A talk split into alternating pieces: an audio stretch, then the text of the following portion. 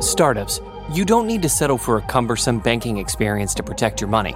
Mercury offers banking and credit cards with effortless experience, giving ambitious companies greater precision, control, and focus without compromising security. Open smarter checking and savings accounts, control spend, optimize cash flow, and close the books in record time. Visit Mercury.com to join more than 100,000 startups that trust Mercury with their finances and to help them perform at their highest level. Support for the show comes from SoFi Invest. Alternative investments are now available on SoFi. Unlock the potential to build and protect your wealth with alternatives including real estate, venture capital, pre-IPO unicorns, and more at SoFi.com/vox. Active investing products offered through SoFi Securities LLC, member FINRA, SIPC. Alternative funds have unique risks, including the risk of loss, may charge high fees, can be illiquid, and may not be suitable for all investors. Prior to investing in any fund, carefully consider the investment objectives, risks, charges, expenses, and important information contained in a fund's prospectus. Hi, I'm Kara Swisher, editor at large of Recode. You may know me as the person who just taught thousands of people that Cisco is named after San Francisco, but in my spare time, I talk tech, and you're listening to Recode Decode from the Vox Media Podcast Network. Today in the red chair is someone I've known a very long time, John Chambers, the former CEO and chairman of Cisco. He worked there for 26 years, stepping down as executive chairman just last year in 2017. He's also the author of a new book called Connecting the Dots Leadership Lessons in a Startup World. John, welcome to Recode Decode. Kara, it's a pleasure to be with Thank you again. Thank you. You've been on stage with me at All Things D, I think, was when we were doing that. And oh, yeah, that's met when many we times. predicted that voice would be free. Voice would be free, right? That's right. Oh my uh, God! I think that was, when was that? Ten years ago, it was Uh, it's more than that. More than that. 14. Right. So let's talk a little bit about what you're. Let's give your background for people who don't know you. You, Sure. Mm-hmm. you ran Cisco, which was one of the most important companies. I think we met during AOL days. Remember when they had that Oh, outage yes, and blamed Steve. it on your. Yes. blamed it on Cisco. Well, it, you know, it's it? like any outage. Uh, Yeah. You know, a company can deal with their mistakes and Right. step up to it, and we solve the problems. Yeah. And oddly enough, the customers who support you the best are usually the ones that have had problems and Yeah. you work through. So they Yeah, ended up being met. a great it was partner. during that outage Yeah. because we talked for my book on AOL. Yes, we Um, did. so talk about you were at Cisco for 26 years. Talk about that for people who don't understand what that was. You well, built it was a rush. It was, yeah, and, and to give you just a little bit of background in total, I started straight out of school after about nine and a half years in college, Mm-hmm. a slow learner, if you will. Went to IBM, so I saw the mainframe era, and then as mainframes gave way to mini computers, I was at Wang Laboratories, and then as mini hit computers yeah. uh, went to PCs and the internet, I went to Cisco. So I've had the chance to see all the major technology trends, and Mm-hmm. then going into today's world from the internet to the digital world Mm-hmm. to artificial intelligence. At Cisco, it was a rush. Mm-hmm. Uh, joining the company when it had 70 million in sales and 400 people, and and growing the company. Explain what it great, did then, what it was started. well, it, in very simple terms, it allowed networks to be able to talk to each other, primarily in universities, et cetera, and it's really the geeks because that that's it. where that's where that was happening. The internet was happening. Exactly. Mm-hmm. And what I saw at Cisco was a chance to make this mainline. Mm-hmm. And when we said Cisco and the internet would change the way the world works, lives, learns, Mm-hmm. and plays, early 90s, people thought we were out in left field. Uh, as it turned out, it did. that you And were making the con- explain what you in a very simple way what you all made. What it allows the is the the it's the backbone. It's the stoplights that mm-hmm. move data around the world to get mm-hmm. your data from wherever you start it to it ends up in the right location. Mm-hmm. And then we move from just making the backbone, the routers, into switching. Did acquisitions in Silicon Valley. We were the acquisitions. the ones that wrote the textbook on how to do acquisitions. Then we moved into voice over the internet and video over the internet, then into data center, then into security and collaboration. And so it was an honor being part of growing the company from 70 million in sales to 48 billion, 400 people to uh, about 75,000 people. Uh, we won most of the top financial awards in terms of market capitalization and sharing that with employees, and also the top corporate uh, social responsibility awards from so what, what, we, what. Cisco did though was really it was the sort of the quieter member like the big companies like Yahoo and eventually Mm-hmm. Google and others got all the attention because they were the consumer facing but Cisco really was the background we were the ones that made it work for business Right. and we were business focused on it and for a brief time we were the most valuable company in the world Mm-hmm. and uh, we, we took technology and said here's how it's going to change the way you work, live, learn, and play. And and we had a blast doing it. So you did how many acquisitions over the course? of- 180. Um, honored to be a lot of the textbooks written about it. Oracle would say they model their acquisition model Right. after us. And now acquisitions are a logical way to grow, Kara, as you know. But back in the 90s, No. almost all of them failed. Right. So we said, how are we going to do it differently? And we began to do something that refers to a little bit that I'm trying to teach now Mm-hmm. is get a replicatable innovation playbook for anything you do. Right. Whether it's how you do acquisitions and studying why most of them fail and what are you going to do differently, how you digitize a country, how you're number one or number two in every product area you go into, 18 major products. No company's ever done that before or Right. since. Low barriers to entry. And we had a lot of fun doing it. There's also no substitute, as you know, uh, being in this industry uh, for a number of years, at being in the right spot at the right time. Right, so right, timing has absolutely. huge Yeah. advantages. So where is Cisco now? What is happening? I mean, obviously you tried, you moved into voice, you moved into video and different things like that. You also tried to move into media. That didn't work. That didn't work quite as well. That some of the media stuff you all did. There were so many products that Cisco Uh-huh. had that that was. Well, yes. and by the way, uh, what Cisco does, and, and one of the important things on the transition to the new leadership is I watched why most of these companies failed Mm-hmm. Right. in leadership. And the co- these the CEO who brought them from a very small company to a very large company Right. has to be very careful in the transition to the next leader. And as you know, the industry's littered. Most all of them have Mm-hmm. failed. And so when we decided to make that transition at Cisco, we said we want to do this in a way others have not. Mm-hmm. We wanted it to be a Harvard casebook study. We were too close to Stanford. People would have said home cooking. Mm-hmm. And it was. And we did a very smooth transition. But part of it was also, once that transition was over, to give the reins to the new leadership and to step away. Mm-hmm. And it's their company to run. And so I deliberately have not been involved uh, in that. And I really don't uh, comment in terms of where the company So is. w- talk about that transition for you because you were Cisco pretty much. You were Well, it was an honor. Yeah, because I yeah. Mm-hmm. hired every everyone except 23 people in the company. We moved from a single product company to 18 products. Mm-hmm. We created 10,000 millionaires in the valley back when a million was really Right. a million could buy you a house in Right. the valley, etc. And uh, we won buy you a small every apartment. corporate. It will, buy you unfortunately. a very small apartment in the Bay. And we we won every corporate social responsibility award there So almost was what's it the like to move from that? I thought about it for over 10 years because You were leaving for a while, I remember. Well, not leaving for a while, but knowing that I needed to turn over at a point in time, and Mm-hmm. I kept saying I'll be here five more years, five more years, and then suddenly I said three to 4 Mm-hmm. and that was a clear message, and it, it- I left at three years almost on on the moment, and. It's like your family. Mm-hmm. Uh, you know, we are a family at Cisco. I knew every illness of every employee, their spouse, their children. We worked together as a common team. We were fearless. No one really ever beat us. If you really think about router competitors, switching competitors, et cetera, uh, we still are the key leader in 40 to 70% market share in each category. And then we moved into new areas. But we wanted to make this transition work and we wanted to do it different than others. So I thought about it for 10 years and the board obviously made the call, but we set it up as being an example for others to learn from. And if you think through the high tech companies have done this, almost all of them crashed and burned or Yeah. went so, sideways. So what have you been doing since then? What is your, Oh, what have you I've been having the time of my life. Okay, so this was Kara, a year ago when you you stepped back before that, but I stepped back about two and a half years ago. Right, right. And uh, so since then, I've been entirely focused on a startup world. Uh, you know, at the time, which you did you do investing before? No, but uh, I did at Cisco. We did mm-hmm. two point one billion right. dollars in Yeah, investing in companies. venture, We yeah. acquired 180 companies. Mm-hmm. Uh, it was one of the key ways that we grew. Right. Was really keeping our fingers on technology. What were you looking in startups? You have your own fund, or what? Uh, I have my own fund, and Shannon, who's here with me, is mm-hmm. the chief of staff. It's a magnificent company with three people. So going from 75,000 people supporting you to three is a culture shock. But what it really is focused on is where is the world going, not where it's been. And it's focused on how do we become a startup nation again. Mm-hmm. It's focused on, we think we're the leader of innovation in America. We no longer are. Bloomberg, mm-hmm. we're not even the top 10 co- uh, mm-hmm. countries anymore. We're decreasing the number of startups per year, and it's Yes. a 20 year low. France, where three years ago I said it's going to be the startup nation in Europe, it went from 140 venture capital backed startup technology companies to 740 in three years. Mm-hmm. It's become the model for Europe.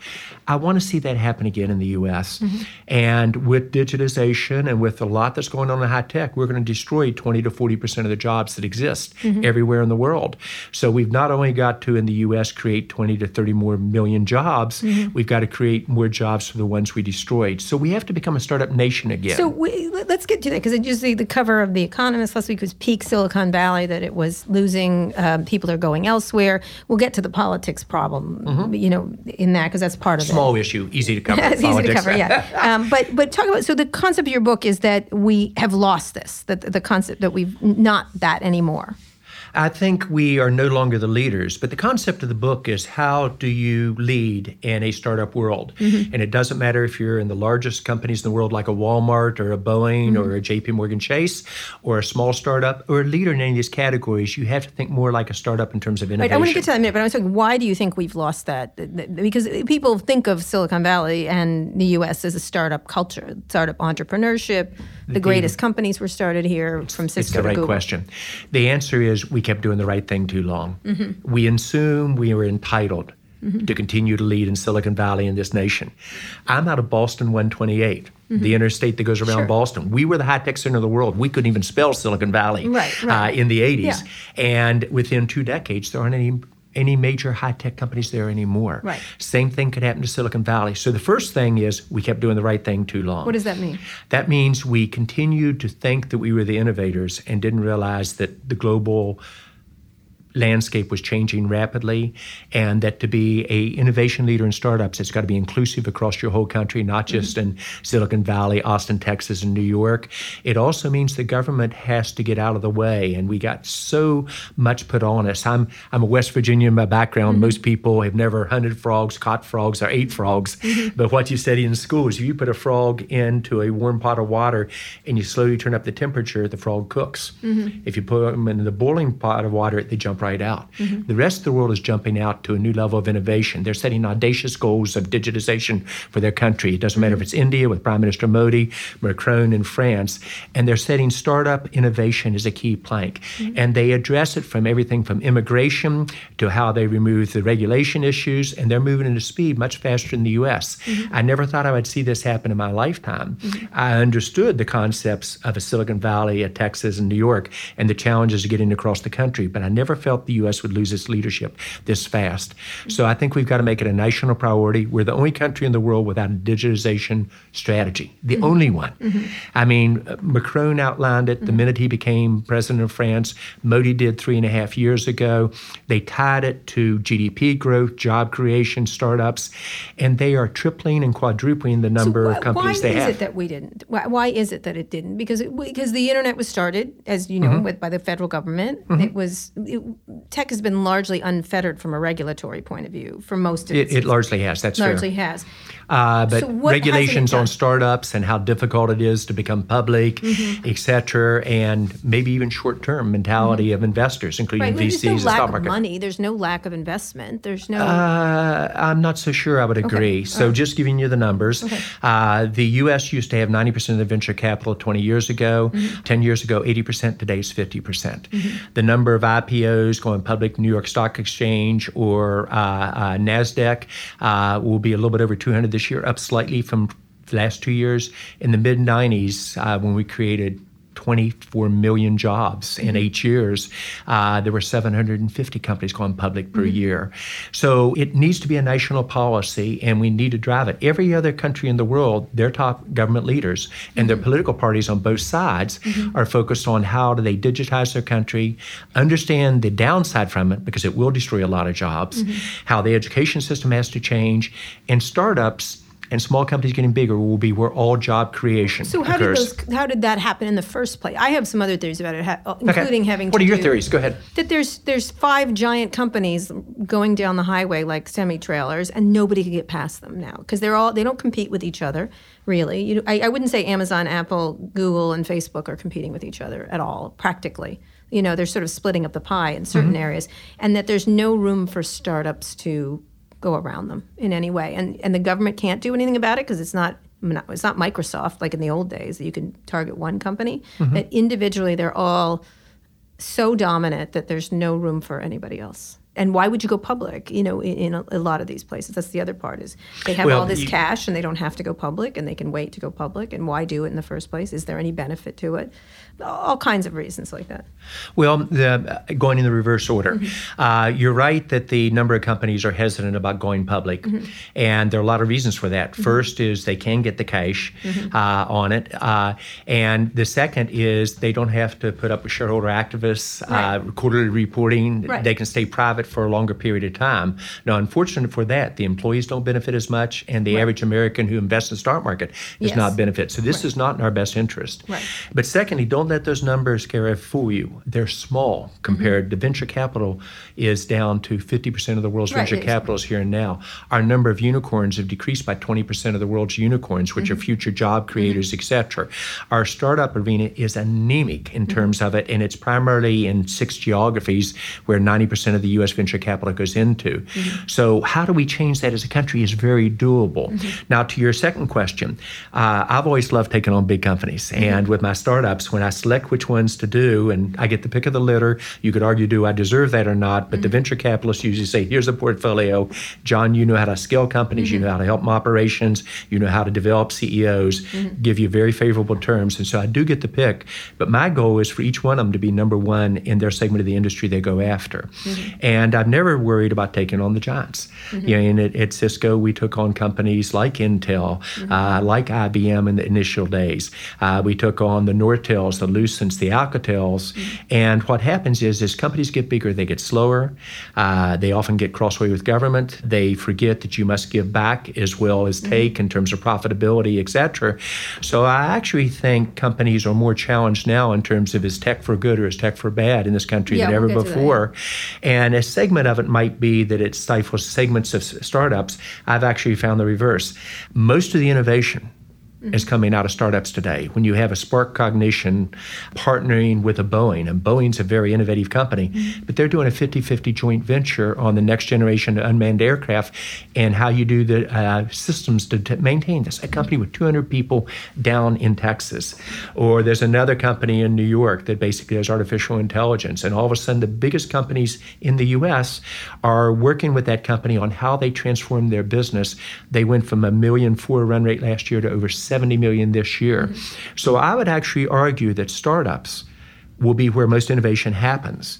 And that as oh, long as it's a level playing field, right. they can do well. Now, to your point, maybe venture capital will shy away from investing in an area that might be too direct with an Amazon mm-hmm. or too direct with a Facebook, et cetera. Mm-hmm. But about the time that large players think they're invulnerable, mm-hmm. they are very vulnerable. All right, on that note, we're going to come back in a minute. We're talking okay. with John Chambers. He's the former CEO and chairman of Cisco, and now he's has a new book out called Connecting the Dots Leadership Lessons in a Startup World. Startups you don't need to settle for a cumbersome banking experience to protect your money. Mercury offers banking and credit cards with effortless experience, giving ambitious companies greater precision, control, and focus without compromising security. Open smarter checking and savings accounts, control spend, optimize cash flow, and close the books in record time. Visit Mercury.com to join more than 100,000 startups that trust Mercury with their finances and to help them perform at their highest level. Support for the show comes from SoFi Invest. Alternative investments are now available on SoFi. Unlock the potential to build and protect your wealth with alternatives including real estate, venture capital, pre-IPO unicorns, and more at SoFi.com/vox. Active investing products offered through SoFi Securities LLC, member FINRA, SIPC. Alternative funds have unique risks, including the risk of loss, may charge high fees, can be illiquid, and may not be suitable for all investors. Prior to investing in any fund, carefully consider the investment objectives, risks, charges, expenses, and important information contained in a fund's prospectus. We're here with John Chambers. He's the former CEO and chairman of Cisco, where he was forever, right, John? Forever? Well, we did this together. Long time. Um, he's the author of Connecting the Dots Leadership Lessons in a Startup World. We're talking about where startups are now. So, talk about the things, and then I want to get up to your leadership lessons. Sure. What can the government do right now? Assess this government right now, or the past two administrations. Well, this I, one doesn't have almost any interest in that from what I can tell. Well, let's. I know that's a very provocative question, It's and, and I will answer it. I will answer it very there's square. No CTO, there's Kara, no I love you. You. I know you're a get the issues Republican, on the table. I'm curious what kind of Republican but I'm you also, are these days. Okay, well, let me go in reverse order. Okay, right. I support as many Democrats as I do Republicans. Okay, but you Uh, were one of the few Republicans in Silicon Valley at the time. You brought. We were talking about John McCain, and again, I'm so John sorry. McCain was one of my best Yes. friends in life. You he taught me so much. I miss him too. so much. And, right, and but you're kind of a John McCain Republican. Yes, I am. Yeah. Uh, but also understand, I think the definition of Republicans and Democrats is really blurred. I'm after a country where you just do the right thing for the country, Mm-hmm. uh, that you do the right thing for all citizens, inclusive of all citizens, for all states, etc. And my basic philosophy, and I try to teach this to startups, is one of your core values should be just do the right thing. And so I'm a person nice, that believes in social equality in all ways. Uh, you know, my Republican counterparts would call me liberal in that. I would just say I'm in touch with the world and exists. And yet I believe hugely in the value of business creation and job creation working together on it. So what are we missing? So uh, I, I, I, want to make that point. I mean, you you and Meg Whitman were one of the f- one of the few Republic outspoken Republicans at the time. This was 10 years, 10, 15 Yes. years ago. And Safra Catz was probably the and third. Safra Catz, although she's now in, not as much, she's also all, like you. I think she's very similar to you. I just actually Yes. shared an airline flight. She's with her. really good, by the way. Yeah, she's great. She's Yeah. amazing. But you all now look like communists at this point. Like compare, like you know what I mean, in the Republican Party. No, I don't think so. I, I, I know the Well, Republicans will, then. and I know the Democrats will. I'm a moderate yeah. uh, in this environment. So what do you And- do as a moderate? uh, basically you try to bring the country back together Mm-hmm. and you have the courage to lead make very bold projections about what can be done. You can imagine saying in Europe, France will become the startup nation Mm-hmm. Yeah. of Europe, but at the time it's the worst place in, in Europe to do business. Right. Mm-hmm. In three years, they are. The U.S., once we decide to person, put a person on the moon, we can do it. Mm-hmm. And both parties should come together. It's about job creation, it's about equality, it's about all 50 states. How do you get states. them to that? Because it seems like all we're arguing about is the most inane of things. Well, you said it very well. I think we're focused on my parents were doctors, what I'd call symptoms, mm-hmm. as opposed to underlying issues. We've got to become a digital nation. Mm-hmm. We have to have a national digital policy. We've got to become a startup nation again. We're losing it rapidly. That heat is being turned up on the frog in the pot, and we mm-hmm. don't even know we're getting cooked. So what does the government have to do? And Well, government has to create. It was a good first step on the tax policy. And Kara, you know, I was the poster child in, in Washington for what 17 years, mm-hmm. trying to get tax policy changed that hadn't mm-hmm. changed since Microsoft uh, mm-hmm. became a company. And so that was a good first step. The second Although step. many people feel that certain people benefit and others didn't, but let's move on. the economy the economy speaks for itself. Right, okay. Mm-hmm. and it was way overdue. And it wasn't perfect of course not but at least it was a great start. Mm-hmm. and we're bringing back money and investing it back in america. You can't argue with the results on that. But that was a transaction. We need to say how do we change our education system? How do we have the courage to make changes that other countries are already doing? I go back to france. France with polytechnique top engineering school, in my opinion, in Europe, is the best source for engineers for American companies today. And then they have creative ideas like School 42, that is a uh, private, tuition free, nonprofit organization that is starting to really crank out engineers. And while it's very mixed, you take those top quality engineers, as I talked to one of the startups today, they are a source as good as Polytechnique. And you see other countries moving. I think we've got to have the courage to do this differently. And if we're waiting to take companies public, we've got to find a way of growing them faster to create the jobs. So you say a digital strategy for this country. What is that? What? How does that? Who has to do that? All right, so let me parallel it. Uh, it's a great question. Let's look at the internet strategy that occurred. I had the honor, and I'm speaking to my age now, on being at the White House with President Clinton uh, when we announced the internet era and said this will change our country. And to his tremendous credit, even though he's a Democrat, nobody can be perfect. A little bit of humor for the Californians here. Uh, you'll get used to it, Kara. Okay, my got humor hasn't got got any better. Uh, we outlined what it could do for the country, and fast forward eight years, 22 and a half million jobs. The last time America got a raise, other than they're starting to this year, was uh, in that period where the average family income went up 24% and the economy grew 34%. percent mm-hmm. With digitization, you can do the exact same thing. Good news and bad news, it's going to move much faster. The speed, and just think about how long did it take Amazon to displace Walmart as the mm-hmm. most valuable company? Mm-hmm. 21 years. How long did it take Tesla to displace GM? 14 years. Well, we'll see on that one.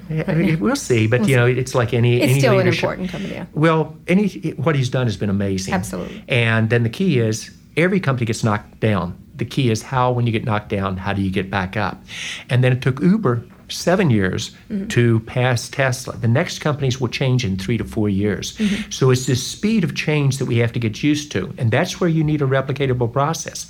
Other countries are saying, this is where my digitization strategy is going. Use Modi as an example in India. 1.3 billion people. He's got to generate 1.2 million new jobs per month. Mm-hmm. And he has the courage to outline a digital strategy for his country, and I'm honored to be his advisor on this. And it means 2 to 4% extra GDP growth. It gives him a chance to add 1.2 million jobs per month. Think about that number. Uh, it gives them a chance to do it with smart cities. They have to become a startup nation. They have to become a manufacturing center. And here's his plan to get there. France did the exact same thing. Even though Macron and Modi come from opposite sides, mm-hmm. I am the uh, uh, the global high tech ambassador for France. Can you imagine the U.S. having a mm-hmm. German or a French person mm-hmm. responsible for technology ambassador here? Right. It gives you an idea how out of box these Right. people so are what thinking. do who needs to do it here? it needs to be owned at the top, but also both parties have to come together. Right. When digi- if the first country to digitize was Israel, and all three political parties came together. Right. Shimon Peres, a prior friend of yours, great friend of mine, miss him every day, and Netanyahu said, "This is in our best interest to do it," and they digitized their country, four hundred twenty thousand Mm-hmm. So jobs, from the top, growth, etc. From John, the top, It's not coming businesses. from the top. I'm pretty certain he just wanders around yelling about Russia. That's pretty much it. Well, this is where I think we've got to have all sides are equally responsible. Democrats and Republicans uh, have to bring this together and have a common goal. And the neat thing is, Kara, who in America can disagree with job creation with small business? Of course, but I'm just saying I, I'd like to understand how that's going to work given the current political. Well, I think there's nothing like an opportunity and a challenge and a roadmap to get there. Yeah, but I want to know bra- brass tacks. All right, How so brass tacks is you make uh, India successful, you make France successful, you say the U.S. should follow that model. We're no longer the leaders. Mm-hmm. Right. Secondly, you get both political parties on this issue to put aside their differences and say everyone should care about startups in every 50 states. So, what do again, we need to who do does it? that, John? I think you need to have examples in business, and I intend to Hmm. be a role model, and Mm-hmm. we'll see if I can earn that trust or not. Instead of doing startups in Silicon Valley, where Kara, it's much safer for Right. me to do, uh, Right. Mm-hmm. because I can back channel every person I hire. I know all the venture capitalists. I get my Right. pick of the litter for every company I go into in spatial terms. I'm deliberately doing it across seven states now. You I and Steve to go. Are wandering the Steve country. has the same concept. Mm-hmm. He's just doing it a different way, and I applaud what he's doing, and I know you know him very well. Mm-hmm. But we have to have business leaders step up to this. I would challenge the big companies you just mentioned. Yeah. Why not take a certain amount of their tremendous wealth and give it back to society in startups in all 50 states, and take a couple states and sponsor them? I'm going to Mm-hmm. Well, do they're that in busy West Virginia. testifying in front of Congress for ruining democracy, but that's why they're busy. They're not in the best shape. We'll talk about the, the image of tech, um, but but right now, tech is not doesn't Uh, have the best. Well, tech has moved from the image in the 90s with the internets Yeah. to tech is good for everyone. To- Mm-hmm. and every government leader, Democrats, Republicans, all agreed. And with TechNet, John Doerr and I founded it. Mm-hmm. Yeah. And for 20 years, when we went to Washington, we were trusted by all sides. Still, TechNet is Mm-hmm. within that. But we've got to be very careful. Tech isn't just about making profits or doing what's right for Mm-hmm. your company. Uh, citizens and governments have very legitimate concerns. Mm-hmm. And if you don't address if we're going to destroy jobs, how do you create them? Cisco with Network Academies created 7 million students trained on Right. this over 20 years. And we focused on each country on giving back. I think tech has to get back to the basics. well, I think that right now the, the, the narrative is damage. The damage caused by either the, the from everything from tech addiction to uh, the Russians to fake news to this political discourse. Can I have fun It's with this one? Yeah, please. I, I've been through this. Mm-hmm. Yeah, and basically with the internet, it was going to destroy a lot of jobs, Mm-hmm. and we focused on how does it create more. We c- focused about how business and government, regardless of political party, could work on common objectives. Mm-hmm. I was in China in the mid '90s, and one of their talk show hosts, and she said, "People are addicted to the internet, and look what you're doing to our children." Yeah. I mean, that was out of left field. I remember that. But the issues were the same. Mm-hmm. And we said, here's how we do the legitimate balance. And mm-hmm. this is where, even though I come from a, a conservative basis in terms of my my attitude toward job creation, mm-hmm. uh, et cetera, this is where I think all parties have to come together and say, we're going to change. So it requires the citizens. Why did France change? They had a leader at the top. Actually, mm-hmm. two. Hollande started it, but Macron took it to a whole new level. But the citizens were ready. Mm-hmm. The citizens realized that startups were going to be the future. If you would have gone to Polytechnique, their equivalent of Stanford or an MIT, mm-hmm. and asked them seven or eight years ago, "Are you going to go into government or big companies?" Ninety percent of the students would have said government or big companies. Sure. When I lecture there now with the Secretary of Defense from France, we talked about startups, and now the majority of people at Polytechnique are going into startups. And we have to get that energy back as a country. We control our destiny, still have 50% of the venture capital in the world, still have the role models and the training, Mm-hmm. and we can scale quicker than anyone else. But we've got to understand continuing to do the right thing too long How do you look at what's trouble. going on in China? Because I just interviewed Kai Fu Lee. Uh, Mm-hmm. You know, they're cleaning our clocks in AI and other areas for lots of various reasons, for all kinds of reasons. Well, China, I probably know as well as most of your Yes. visitors. I was part of Wang Laboratories, as I said mm-hmm. earlier, which was a Chinese company in mm-hmm. America. Dr. Wang, the most brilliant man I ever met, and he was mm-hmm. Jiang Zemin's roommate, the person who was president of China. It was fun. So I got huge access. I mean, it's same class mm-hmm. group. Uh, I got huge access to Chinese leadership, and I bet you talk about market transitions. And mm-hmm. Kara, I have a lot of weaknesses, but I get market transitions right. I listen to customers, mm-hmm. and I place my bets usually in areas that end up being right because of crowdsourcing Right. and data collection. I bet on China in 1995, mm-hmm. at a time almost no one else did, and it served Which they were very well. copycats. We talked about that. They were seen as copycats then, or, uh, and not an oh. innovation center. No, I knew they'd be innovative Yeah. immediately because at Wang Laboratories, when we put in Wang mini computers in China, everybody would read the books, even if they had nothing to do with mini computers. I mm-hmm. knew they'd be our biggest potential partner or challenger on a global stage. Right. So how stage. do you look at what China's doing? So currently in China, I think unfortunately it's developed into win-lose mentality. Mm-hmm. China, Yeah, a during my lifetime, has largely been a win-win partner. You had to negotiate mm-hmm. top, but a win-win. In the last ten years, it's really uh, lost that relationship with the U.S. Mm-hmm. to where it's been a lo- loss for the U.S. and a win for China. We have to get back on a win-win, and we've got to find a way that it benefits both countries, which I think it does. And I'm optimistic we'll get there. I think if you're betting on one country right now in the emerging world, it's India. Mm-hmm. It's an instant replay of China. It's a mm-hmm. democracy as well. You've got an amazing leader in Modi who's taking risks that others would not. Mm-hmm. Can you imagine? It takes us 17 years to change our tax policy. Modi demonetizes his currency in a weekend.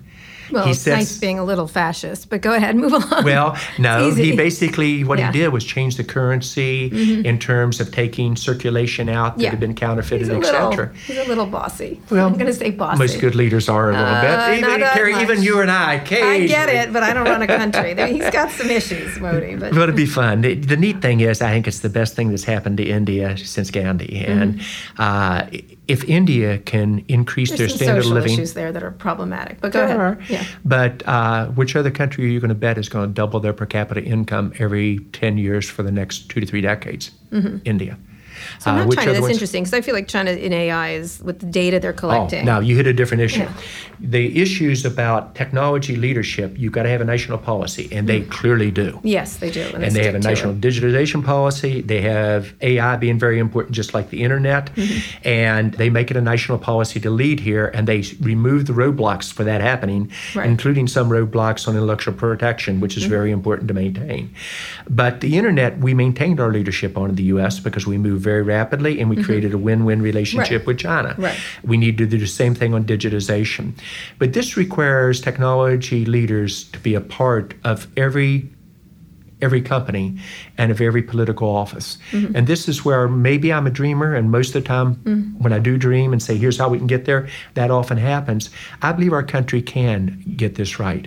But it requires taking a step back and saying we have to do it differently. It requires the Republicans and Democrats working together. And it requires the citizens to say, this is what we want. We want a startup economy again. I want my children, and remember, I'm from West Virginia. Mm-hmm. I've lived in North Carolina, mm-hmm. Georgia, Indiana, Ohio, Illinois. We're leaving behind that part of the nation, and the people know it. Mm-hmm. It's got to be inclusive in what we do. And that's really what the book that I'm writing about right, we're going to talk is. about that in the next section. Okay. We're here with John Chambers. He's the former CEO and chairman of Cisco. His new book, which we're going to talk about next, is called Connecting Dots Leadership Lessons in a Startup World. Support for this show comes from Fiverr, the world's largest marketplace for freelance services. In the fast paced world of business, every decision counts. And when it comes to hiring, there's no room for guesswork. That's why Fiverr has developed solutions for businesses to make outsourcing projects simple, quick, and compliant. You can gain access to curated talent through Fiverr Pro's catalog of top freelancers, organized by skill and experience. Streamline your projects with a user friendly dashboard where you can track progress and collaborate with your team. And for anyone needing the highest level of white glove service, Fiverr Pro's project partners can manage multiple freelancer engagements for you. Project partners will outline requirements, assemble a roster of freelancers, and manage a schedule to ensure your deliverables are completed on time. Ready to scale smarter? Visit pro.fiverr.com to sign up and use code VOX for 15% off any service. That's pro.fiverr, F I V E R R.com, and use code VOX.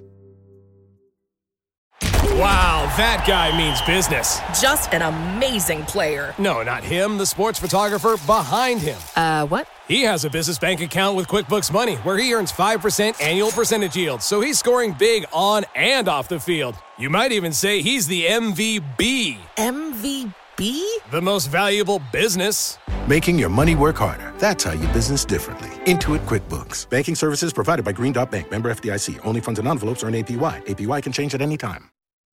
We're here with John Chambers, who I've known for a very long time. He used to run a company, a little company called Cisco, and now he is he runs a tiny little company um, of his own. But he's written a book called "Connecting the Dots: Leadership Lessons in a Startup World." So we've just been talking about how the U.S. is full, lagging behind everybody else, and, and I agree with you in that regard. And we're leaving a lot of people out. I think Yes, we are. that's a harder problem to deal with for Yes and no, but I think it can be dealt with if we do startups right on a different scale. Right, exactly. So you, it's not just a matter. It's I think it's a mat- matter of national policy. I agree with you in that, but I don't think we have any kind of political will to do anything about it. I, I just don't. I just don't see where it's going to come from. And maybe these things change very quickly, um, and they did before, and so maybe they'll do it again. But it's really hard to imagine, given It's tech. Tech is on the ropes from an image point of view, so they're not focused on anything but sort of saving their hide, and that our government is completely out of touch with challenges that are coming a lot of challenges that's just my feeling but let's talk about these leadership Mm-hmm. lessons that we have to do so talk about some of them from the book of what you think is critical Well, first, I wrote the book. Mm-hmm. I thought books are appropriate to write once mm-hmm. you're dead and somebody else Right. writes them Yeah, yeah, about yeah, you. yeah. Right. And as you know, I'm dyslexic, so mm-hmm. writing is very painful for me. So the last thing I wanted to do was to write a book. And I, I changed my mind because in my current new chapter of my life, I'm doing startups. I have 16 of them I've invested in, about $100 million invested uh, in these startups. And I want them to be the role model for how do you grow and scale startups in this country, mm-hmm. not just in Silicon Valley. I've deliberately have them mm-hmm. across seven states, and I want to take it to ten. And I want to show that this is a model that can work across our country. Mm-hmm. The second thing is, I'm I'm sorry do you have one in west virginia we will probably do that very shortly in November. given you're not from to there get you know my family's from there Thank you. my dad was from there Morgantown. Oh, I knew I liked yeah. you well. he went to U, he went to university of west virginia Well, we're going to announce with the University school, of yeah. West Virginia in November major changes on startups and uh, the university business curriculum and stuff. Mm-hmm. that's great. So we're going to try to make it a model, much like Steve Case is trying to get different uh, uh, Mm-hmm. Rise of the approaches West. Mm-hmm. going. So what I'm focused on is not how do we make 16 companies successful, and I measure them on do we grow headcount jobs Mm-hmm. by 40 percent a year, which means by definition they got to grow at 50 to 100 percent on revenue. right. So I'm trying to say here's the model, much like we did at Cisco, where I acquired 180 companies, Mm-hmm. and I think most people would say we did it better than anyone else, and it allowed us to move from one market to the next so to the next. talk about these leadership lessons So the leadership lessons is much like you do your own Mm-hmm. podcasts, etc. You have a replicatable playbook of innovation Mm-hmm. you do again and again, and you, and you change when somebody catches you, Mm-hmm. as you said a moment ago. But that's exactly what I've learned to do over the years. So a replicatable playbook for how you do acquisitions, a replicatable playbook for how you do digitization of countries, a replicatable playbook for how you deal with customer problems, mm-hmm. a replicatable uh, playbook for how you become one or two in each mm-hmm. category. Mm-hmm. And so what I'm doing now with startups is a replicatable playbook of how do you get the market transitions right? Mm-hmm. How do you select the right CEO to be able to do this? How do you listen to customers that mm-hmm. will tell you these are the companies you should invest in? How do you uh, be pretty sure that the venture capitalists, the angel investors uh, are the skills that are needed within this and that they're building a great team? Mm-hmm. And then you just cookie cut it with tremendous speed. Mm-hmm. I think that model will work across the country and partnering with VCs, much like I did during the 90s, mm-hmm. partnering with the major VCs in the Valley, and they gave us the pick of the litter in terms of which companies to acquire. So, so you're talking about doing replicable, but most yeah. people think of venture capital as artisanal, really. Like yeah. that's how they sell themselves, that they are special and that isn't it isn't replicable. Okay. I agree with part of what you said. I think they're lying, but go ahead. Okay. I, I, think they just like like staying here. Oh, I love the fun part of it. I, I, think what it is is they are brilliant at identifying trends early. Mm-hmm. My skill Some. is not identifying. There's only one Steve Jobs. Mm-hmm. Right. I am basically a person that goes and listens to customers, and they'll tell me which companies to buy or which mm-hmm. companies to invest in. And so I focus on how do you scale and grow an organization. That's where my skills are. Mm-hmm. And I've seen every movie there is in the world, and I've done some things right mm-hmm. and lots of mistakes along the way. But with these small companies, they learn so quickly. And so, what I've learned is when I saw the small companies over the last two and a half years learning at this pace, that's when my friend said, John, you should write a book. Mm-hmm. Because it isn't about startups, it's about a startup world where every organization, whether they're government or big companies or small companies, mm-hmm. must have a startup mentality on speed, mm-hmm. fearlessness, ability to dream. Uh, my regrets are not that I dreamed too big. Mm-hmm. I probably should have dreamt bigger and take mm-hmm. more risk on it. Mm-hmm. So teaching that is very key. Teaching the startups how to deal with the media, and it is mm-hmm. so fun having you know teaching a young CEO how to interface to somebody like you, Kara. How do you handle questions and how do you answer the questions, but also when do you deflect them and and how do you have fun in an interview and direction, teaching them how to scale an organization mm-hmm. and how to do channels and how to do R&D, how do you go global, etc. And I think that's what's missing. If we're waiting longer for the companies to go public, then you don't have the benefit of the boards being ex-CEOs of other companies, etc., right. and helping you grow. And the VCs, to your earlier point, most of them are good on ideas, mm-hmm. but not anywhere near as good with scaling. No, but the way the industry's been done is it's mm-hmm. very artistic. It's like you have to be here, you have to do this, this. It's not, and it seems like they keep doing the same thing over and over again. Like they keep making the dough, and I'm like, can't you just do this in a more organized fashion? And well, they all act like they can't. Well, I think you've hit on several things that have fairness. Mm-hmm. The first is the model that made us successful a decade or two ago mm-hmm. isn't going to make us successful now. We right. talked earlier about 90% of venture capital going into Silicon mm-hmm. Valley. Just what was that in the U.S. Mm-hmm. 20 years ago. Today it's only 50. You have to do different models. So I'm trying to be a model of how to do it differently, just like I did at Cisco mm-hmm. on how do you acquire. So give me some of the. So what are some of the key lessons? Oh, well, the most basic one of all is what's the role of a CEO? Mm-hmm. It's vision and strategy for the company. Everybody gets that. Mm-hmm. Uh, it's about developing, recruiting, retaining, and changing the leadership team. That's right. hard to do. Third is culture, and most young CEOs don't get the culture. And then the fourth, in today's world of space, you with social media and everything else, you've got to be unbelievably good on communications. Mm-hmm. Today, so I had that. Let's go through each of those. Go ahead. Okay, so let me start with the fun one: mm-hmm. culture, which most CEOs forget how important it is. You never have a great company without a strong culture. Mm-hmm. You may like the culture of the company, mm-hmm. a Microsoft or Cisco or an Intel or a Walmart, but they are very strong in terms of the culture, and you never have a great company without it. Most startups don't even think about culture culture. Mm-hmm. Culture should be what do you stand about? Are you customer first? Do you treat people as equals within your organization? Do you really just do the right thing? Do you make innovation happen, etc.? Mm-hmm. And if you define your culture right, it permeates and is a foundation for everything else you do. And when you teach these young companies about that, the first reaction is, no, I don't think so. Mm-hmm. And then all of a sudden you see them finally get it. And then you see them reinforced that you now recruit people based on the culture you have. Mm-hmm. And you don't you reject the people who don't fit into the culture of where you're mm-hmm. going. If you're truly going to be customers first, it's got to permeate everything that you do on it. Mm-hmm. So this to me is like grandkids. They I've seen the movie so many times before. I've messed it up a number of times, got it right a number of times and you can get them excited on what's possible, and then you can show them the roadmap, and then you give them back to management uh, on the evening So when it's culture, time to call whatever it the culture may be, they can be very different. They can be very different, but the CEO, she or he's got to own it. Uh, and culture can be inclusion, culture can be corporate social responsibility, culture can be technology, be innovation, just leadership. mean people. But it's got to Some move with companies are just mean, and that's the way they are. Uh, no, I think there's some mean companies in this world. I think there's some tremendously did, good some ones. of them do very well. Mean. They, they do, but uh, Microsoft was very mean for a long time, and it worked for them. Yeah, but let's don't have to comment. let's. Uh, it's fun, Kara. I love interviewing with you. But let's use Cisco as an example. Yeah. Nobody would define us as a mean culture. I Nope. knew every illness of every employee in the Mm-hmm. company.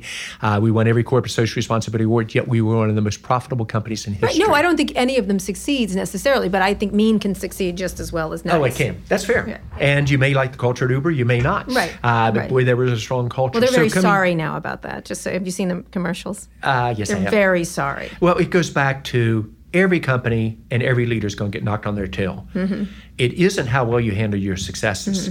It's how well you handle your setbacks, and that's what I teach in this book. Right. And it's I'm a product of my setbacks, being dyslexia. How did Mm-hmm. Right. you do it? Right. Almost drowning at a very young age, and my dad saving me and then teaching me how do you deal with rapids and current Right, right. and then seeing 10 years later somebody drown in the same spot and it could have been me and Mm-hmm. Right. learning for how do you stay calm under tremendous pressure well teaching that is fun Mm-hmm. and so the ability to do that in this book is what i'm focused on and it, it covers everything from how so do you deal with so- setbacks so, to so, others so culture, what's the second one? uh, the, the really the first one is vision and strategy for the company, and you've got to be able to outline it. And as a young CEO or in an existing company, you've got to be really crisp. How is your vision different than your counterparts? What is your strategy? What are the top elements that are required to accomplish that? Then how do you build a leadership team? It sounds easy to do, not. really hard.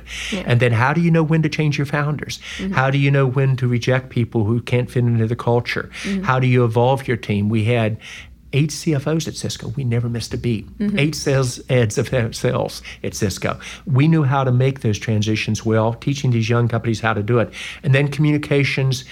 During Jack Welch's time, and he was a good friend and actually Mm-hmm. one of the endorsers of the book, you didn't have to be good at communications to be a, a great CEO. Right. In today's world, you better be good at communications, and that includes listening, social media, uh, ability to take complex topics and move with tremendous speed because your brand image, damage can be done to it in an hour that would have taken in Jack Welch's times months to occur. So you say, how do these characteristics work? Then you teach them. Understand if you haven't got a market transition going on and different business models, don't go into that market. You're going to get hammered. Mm-hmm. The hundredth person into a new market without differentiation is going to get crushed. Mm-hmm. So you catch these technology trends, computing moving to the edge, the importance of mm-hmm. security, uh, Internet of Everything, 500 billion devices getting connected to the Internet, the ability to manage that data and to be able to get the right outcome at the right time to the right person or machine to make the right decision. Those are huge opportunities. And that's why I'm so optimistic that the job creation engine can be as strong as it was in the 90s or even stronger if we ride this So digital what kind of right. jobs are those? Because obviously, I was just talking to Kai Fu Lee about the loss of jobs that Mm-hmm. they're going to like, especially in China. The manufacturing jobs are all going to be automated, so they're Well- going to have to deal with that. So, for example, Completely agree. I, my number is unfortunately 20 to 40 percent of the jobs today will get uh, destroyed, and I said that three to four years Mm-hmm. ago, and that's why I'm also on the startup bandwagon. Mm-hmm. Large companies will not add headcount. Mathematically, if you're not growing at at least 10 percent, Mm-hmm. you're going to give raises to your employees. Uh, you're basically going to give some profits back to the shareholders Mm-hmm. uh, in terms of the issue, and you're going to drive productivity at four to 5 percent, Mm-hmm. which enables the first two. So by definition, unless your company's growing probably in double digits, your headcount growth over the next decade is going to be flat to probably negative. It means that if we don't get dramatically more startups, more companies are going out of business in the U.S. than going in. Right. If we don't increase the number, not incrementally by 10 or 20 percent, like we're trying to do on IPOs this year, think of IPOs at the tip of the iceberg, mm-hmm. but you think about how do you do this by 50 or 100 percent, then you have to think about it differently. And that's mm-hmm. what our counterparts are doing in this world. You're in a world where you either disrupt or you get disrupted. It's not a zero Mm-hmm. Is sum game. new, right? Which is not. Is it's somewhat new, but, But the speed of it is Yes, right, right. three to five times faster. Right. And the implications are three to five times more. So, what I'm trying to do with this book is saying this is really an example, a hopefully go to book for Mm-hmm. leaders, whether they're business or individuals, with how do you do what I loved in college, which is give me the cliff notes. Mm-hmm. Tell me the stories that make me understand why this process worked. And that's how you remember through stories. You do that so Mm-hmm. well in your business. Then at the cliff notes at the back, just give me the key takeaways. Right. So all 13 chapters, we have cliff notes at the back of it. And it's mm-hmm. something that I hope that people will read and probably find more interest certain chapters initially than they will perhaps mm-hmm. six or 12 months later. If it really works right, you'd love to see MBA schools say this is your your your Bible for Right. really how you develop business. And while mm-hmm. The ideas in and of themselves are not new. The idea of an innovation playbook and how do you do that for every aspect, the idea of how you deal with setbacks, etc. The stories with it are. And I've experienced it, good news and bad news, in ways that no one else is has. there a key problem most troubled companies have, or are they all different? Ah, if there's one thing that uh, a problem company gets into trouble on, it's getting too far away from their customers. The second thing is they miss a market transition, and those are occurring at a faster and faster speed, and therefore you've got to be watching for them. And by the time it's obvious, it's too late. Uh, the third thing is a company fails to reinvent itself, and the fourth thing is they keep doing the right thing too long. So yes, there is. Yeah. Uh, and that's So very the first one. The first one was that they don't focus on customers. Yes. I So uh, I, I saw it at IBM. Mm-hmm. IBM got on top of the world by being the most customer centric company. Mm-hmm. And yet, as we got bigger and bigger, and I joined them in the mid 70s, unfortunately, about the time they plateaued out, Mm-hmm. uh, they were not listening to the customers. In fact, I actually got criticized by my management about saying, don't tell me the mini computer that we're building isn't good for customers. Just We'll go out and sell good." more. Yeah. Yeah. And it wasn't a good product them for love them. And that's where they got displaced by the DECs and the Wangs, et cetera, of the world. That goes everywhere. I always remember being at the years ago in the, the record industry, and I was like, nobody wants albums to one of them. And they're like, that's the way we're doing. I'm like, nobody wants them. Mm-hmm. Like you're selling Coke in a 64 ounce bottle, and they want cans. Exactly. So give them cans. So your ability to listen to consumers Mm-hmm. in ways that you haven't before. One of the companies that I am invested in that I really love is Sprinklr out of New York City. If you're not familiar with No, them, it would be a fun one. They are probably the top uh, social management platform. They go across all uh, 24 social media capability as Oh. Right. well as traditional email, etc. They have the ability to often see trends before Mm-hmm. the company, uh, a consumer even logs onto the website, Mm-hmm. and they do this remarkably well. But that's moving where the market is going in right. terms of the right, future. So that, not listening to customer. The next one. Uh, the next one, and, and I might get them a little bit out of sequence versus what we said, is they keep doing the right thing too long. Mm-hmm. And that's what GM clearly did. And I would argue that's what IBM did, that's what Wang Mm-hmm. did. If you don't constantly reinvent yourself, and Microsoft would probably be an example with Satya have reinvented Mm-hmm. themselves. Most companies do not. Intel, a great company, but they really, it's one or two products that they've had that store the majority of their profits. Mm-hmm. Right. Not true at Cisco, and it won't be true of my startups. Mm-hmm. So, how do you constantly reinvent yourself? And not any longer every 10 years, probably every three to four. Right. And you have to think that way. And then you basically have to build an unbelievably strong culture to catch Mm-hmm. these changes in terms of the market. Mhm, And most people don't do that. They don't see the changes. Or you can see the changes and make it badly. I mean, you guys were early to the media question. Remember, what was that thing you had? That it was a TV set. I remember. Oh, we were very quickly with telepresence. Telepresence. With the You ability were all to into do these that. sessions, which you ought to use now. I know, but except you were Today I right. use Google Hangouts. Right, you were right directionally. You can be right directionally and wrong in the well, product. it actually was very profitable for us. What we did, and mm-hmm. we needed to take what it to the next level. called? What was telepresence? It had a name. It was called telepresence. Yeah, but there was another name. You had another product that you it would you put it on the TV. Oh, I can't remember. You had Well, the, you bought the flip camera if you remember. yes, my, we did. My and favorite. by the way, it was one of them that we were right on direction and wrong on execution. Yeah, yeah, yeah. Well, And you didn't know that iPhone was coming out with the camera in it. We actually had the. Uh, No, you probably two did. tops. We did not. Yeah. And if we'd known that, we should have put on every smartphone out there video, and Flip should have been Been the video, yeah. cloud provider of it. Yeah. But it shows you once in startups, it's a portfolio play. Yeah. Yeah. Mm-hmm. Like acquisitions, the majority of startups will not work, and society needs to understand that. And with my portfolio, I hope will be No, I mean majority. But you can be right. You can see the shift and then not make it, or you can be like, say, a Steve Ballmer. I'll never forget when he said these mo- mobile phones. Who cares? And I was like, what? Like, Well, same comments were made about the internet. What is the Oh, internet? yeah. It's just for these techies and Yeah, the universities. But now every company and everything we do is going to be connected to technology. Mm-hmm. The U.S. should lead here. Mm-hmm. And what I'm trying to do in this book is to say, here's an example on how to do mm-hmm. it, and also my platform for what I want to do next. I had the unusual opportunity to help change the world with the internet, mm-hmm. and very proud of what we did both socially and business wise, and how we shared it across our customers, our citizens, our company, the employees, and the mm-hmm. shareholders.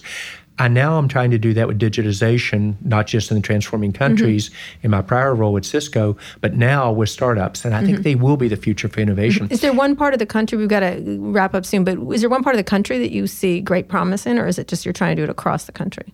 Well, uh, the great promise uh, is in the areas that are reinventing themselves the quickest, and that would probably be Texas. Mm-hmm. I'm optimistic on Silicon Valley, but boy, we got to change what I want to see is I want to see every state make this a top agenda, regardless of mm-hmm. politics. Mm-hmm. Any governor you think is Hickenlooper in Colorado, or He's pretty well, sharp. Hickenlooper is, is, a, is a very mm-hmm. good example. Mm-hmm. I think Stacey Abrams, if she wins in Georgia, is interesting. There's going to be a lot of interesting candidates, mm-hmm. regardless of your political yeah. views yeah. on it. But it goes back to it starts with the university. Why is Silicon Valley so successful? Mm-hmm. Stanford. Mm-hmm. Why is the Boston area so successful? MIT. Right. So the West Virginia University has to make digitization, right. artificial intelligence one of its top priorities.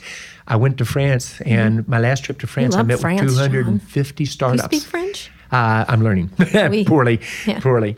Uh, and then I popped into one of these classes in a university in the northern part of the country that's in a fairly poor area, and I was going to go talk to them about mm-hmm. artificial intelligence mm-hmm. and how they ought to think about this. Mm-hmm. I walked into the class; it was an artificial intelligence class.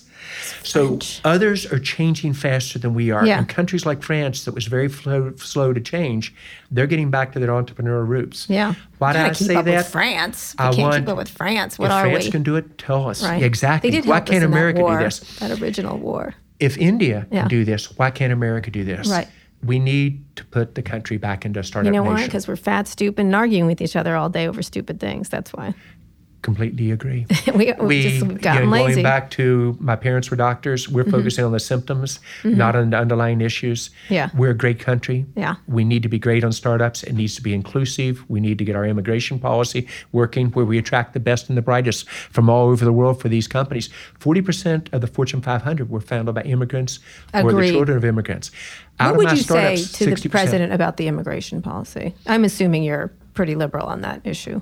Well, I'm not liberal. I think mm-hmm. I'm in touch. This mm-hmm. is a country of immigrants. Yeah, yeah. We ought to attract the best and the brightest mm-hmm. to this this country as fast as we can and make it the best place to do it. Full stop. Mm-hmm. And this is in the interest of creating jobs in America. Uh, I'm not trying to solve world hunger, mm-hmm. but for well-educated people who can come in and make a huge difference on job creation mm-hmm. and help us on innovation, we not only should attract them to our universities, we should keep them, and they still want to come to the U.S. Right, right. The scary part is before, we used to say, well, for the engineers, for financial reasons, put some of the resources in India. Mm-hmm. Do you know where my startups are today, mm-hmm. even though they're found in the US? They have a lot of their engineering resources in France and Germany, mm-hmm. of all mm-hmm. places. Mm-hmm. Mm-hmm. So we're falling behind. So I want to get back to how do we change this? Kara, perhaps it's a dream, but I think you're now seeing more and more people focus on us doing this. I think the American people are very smart. It's not about politics. Mm-hmm. It's about just doing the right thing yeah. and giving their kids a chance for this. And back to the issue you raised indirectly, we've got to get the kids, especially on gender and diversity, mm-hmm. excited about technology yep. and excited about entrepreneurship in the third and fourth and yeah. fifth grade. That's where you lose the women. Yeah, I think know. if you're not an entrepreneur going forward, you're screwed.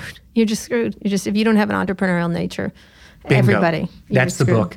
Yeah. It's about leadership entrepreneurism, startups, mm-hmm. regardless of what size organization right, you're in. Right, and it's a mentality, actually. It is a mentality. Mm-hmm. It's a mentality of being able to dream. Mm-hmm. It's a mentality of setting goals that are audacious. It's a mentality of having no fear, sometimes through lack of knowledge, which is mm-hmm. okay. Mm-hmm. And then it's a mentality of you get knocked down, and the majority of stripes will fail, then get mm-hmm. back up and go again. Well, we also do put in all kinds of things to stop talented people. You know, it's an idea of talentism. I always think there's, I always use this example that there's a small girl in, I don't know, rural Tennessee who could mm-hmm. solve cancer and she will not because she, there, there's gender issues around her. She doesn't get the education she needs. There's opiate problem. Like we put so many things, sexism, racism in their mm-hmm. way that mm-hmm. it, that it makes it much harder for them to jump those obstacles. It does, but I think it's doable. Mm-hmm. My generation did not fix this. We did a mm-hmm. pretty good job at Cisco on our mm-hmm. board of directors, senior mm-hmm. leadership, gender mm-hmm. diversity, et cetera. But uh, in terms of the total mix, as you know, we flatlined out as a mm-hmm. country. on the number of female CEOs Right. and mix of the high tech companies on gender. In India, with one of the startups, all they did was require for every opening one female to be Yeah, interviewed. this, that's a new thing in California. and it went from 24 to 34 percent. So this generation of millennials can fix it if you just give them the nudge. I the never majority thought of my I'd think legislation would fix this, but at this point, I'm like, it's it's either like for just on gender alone, it's either women are stupider or it's sexism, and I don't think women are stupider. So. Well, you're 54% of the college graduates, and I learned a long time it's- ago you're smarter. yeah, at this and point, I don't I, say think. that what do you think of the legislation about boards? Well, I don't think you legislation is not the way to solve this. No, but it I, I hasn't think been by the time the government goes at it, you got a real problem. Hmm. Diverse boards produce better results. Got it. Diverse leadership produce better results. Period. You fix it in the startups, and Yes, by yeah, the time you know, you're talking to a person who worked on tax policy Mm-hmm. for 17 years. By the time government does something, it's too late, and they they mess it up. Mm-hmm. So I think they've got to create an environment, but companies have to also own this. Mm-hmm. This isn't about just making profits; it's about doing the right things and having inclusion as part of your culture.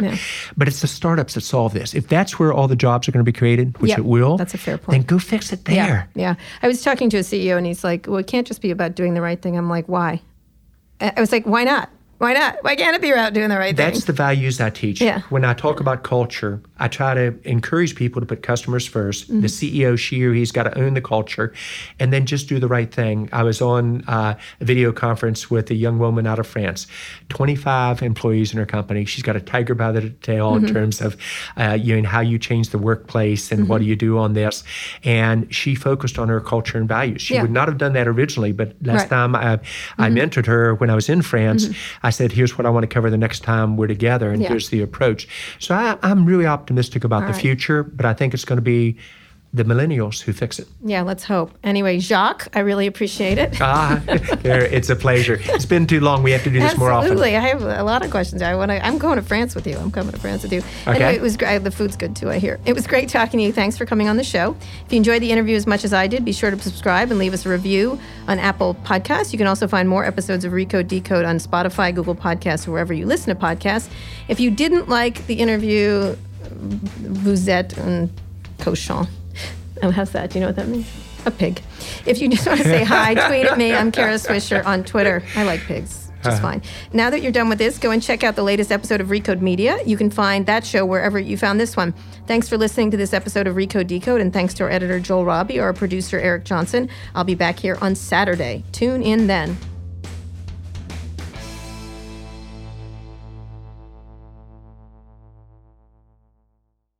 Support for the show comes from SoFi Invest. Alternative investments are now available on SoFi.